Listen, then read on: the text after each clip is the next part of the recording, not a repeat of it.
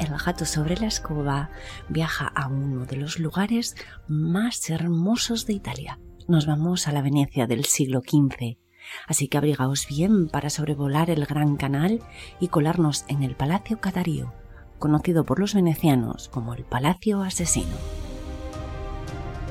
Gatas, gatos de la noche, comenzamos el vuelo. El hermoso Palacio Ca'Dario se sitúa en Venecia.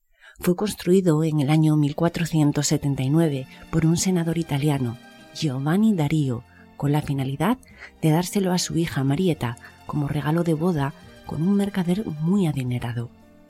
La suntuosidad del palacio, la belleza de sus formas renacentistas y el emplazamiento en el último tramo del Gran Canal no libran a esta hermosa construcción de ocupar una posición en el ranking de las viviendas malditas.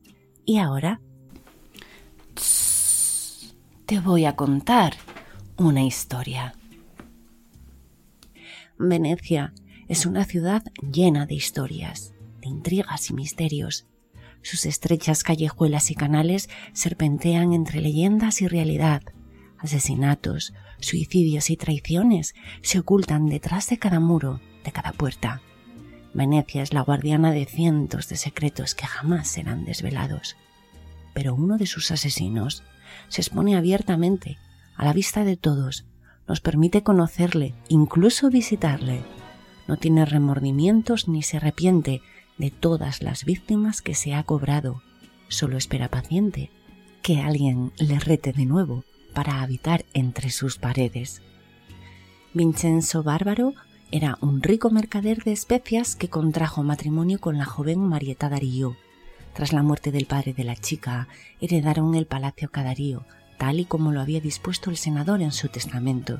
Tuvieron un hijo, James, que hacía las delicias de su madre, ya que su esposo pasaba mucho tiempo ausente. Pocos meses transcurrieron antes de que las transacciones comerciales de Vincenzo fueran sufriendo distintos reveses, llegando a perderse un cargamento entero en un naufragio. El mercader, de origen aristócrata, cayó en la más absoluta de las ruinas, perdió todo lo que poseía y fue apuñalado sin que nunca se supiera quién había sido el autor del crimen. Su esposa quedó desolada, sin dinero y con el corazón roto. Vagaba por las estancias del palacio, temerosa de que los acreedores de su marido se presentasen en cualquier momento a cobrar sus deudas. Se sentía señalada por la clase alta veneciana, quien le había dado la espalda, y ni siquiera el amor por su hijo James fue capaz de evitar que se suicidase. Pocos años más tarde, el joven heredero fallecería presa de una emboscada en Creta. El palacio había pasado a formar parte del patrimonio de la familia Bárbaro, así que su siguiente propietario, ya como Bárbaro gobernador de Candia en la isla griega de Creta, lo habitó en el siglo XVII y durante su mandato también fue asesinado en extrañas circunstancias. Más tarde adquirió el palacio el marqués Arbil Abdol. Negociaba con diamantes y era poseedor de una fortuna nada desdeñable, cumpliendo con los designios establecidos por el Palacio Ca'Dario. El marqués perdió toda su fortuna y murió en la más absoluta de las miserias. El palacio parecía ir cogiendo cada vez más fuerza, como si se alimentara de las desdichas y muertes de sus propietarios, de manera que a mediados del siglo XIX se alojaron en el palacio durante 4 años el escritor inglés Random Brown y un amigo. Pronto comenzaron los rumores de su homosexualidad y finalmente ambos decidieron suicidarse. Y no serían los únicos que se quitasen la vida por este motivo. Un magnate estadounidense llegó a Venecia huyendo de los rumores que le habían destrozado la vida, uniéndole sentimentalmente con un joven. De nuevo el suicidio fue la solución adoptada para huir de las burlas y el desprecio. Aún tenemos otra tercera tragedia de amores prohibidos, la del conde Filippo Ioguino, que fue asesinado en el palacio por su amante, un joven marinero croata de 18 años, por un ataque de celos.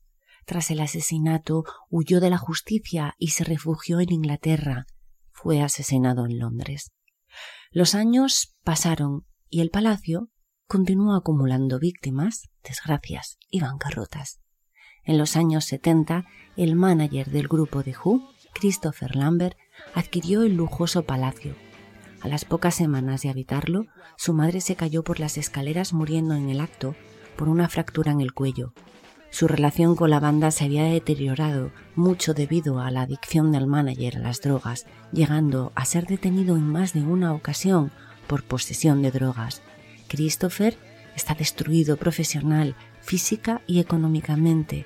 Opta por poner fin a todo suicidándose. El siguiente propietario fue Fabio Ferrari, un magnate de los negocios que se trasladó allí con su hermana Nicoletta. A Nicoletta la hallaron desnuda y muerta en un prado a pocos metros de su coche.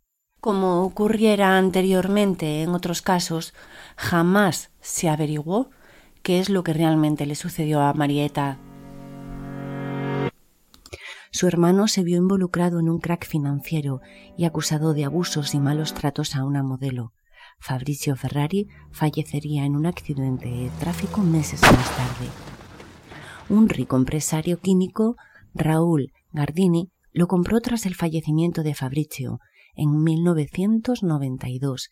Se quitó la vida de un disparo tras haber sido inculpado por un escándalo al recibir sobornos y corrupción. El palacio se puso a la venta por 11 millones de euros y su precio ha ido descendiendo hasta los 6 millones y medio. El cineasta Woody Allen se interesó en su compra, pero finalmente se echó atrás, de manera que el palacio sigue a la venta por un precio irrisorio para aquel valiente que desee tentar a la suerte y convertirse en el primer propietario que termine con la maldición. Despedimos Venecia con un sabor agridulce. Deseamos conocer qué poder tiene el hermoso palacio, qué entes lo habitan y destruyen a aquellos que quieren poseerlo. La única pista que nos deja es que su emplazamiento se sitúa sobre las ruinas de un cementerio templario. Tal vez sus guardianes continúen su labor con celo desde el más allá. Quizá estos monjes guerreros sepan que entre sus muros se esconde alguna reliquia santa, o bajo el palacio Ca'Dario repose el Santo Grial o el Arca de la Alianza. Pero ya dijimos que Venecia guarda celosamente sus secretos y no nos serán desvelados. ¿Realidad o ficción? Yo solo te he contado una historia. Gatos, gatas de la noche, maullad a la luna. Bajad de vuestras escobas y contad 7 días para escuchar una nueva leyenda, un viejo relato o una temible verdad. Y recordad que podéis seguirnos en iVoox, Spotify, Anchor y las principales plataformas de podcast. También estamos en Facebook como El Gato sobre la Escoba y en Twitter como @gatoescoba. Tan solo 7 días y nos escuchamos.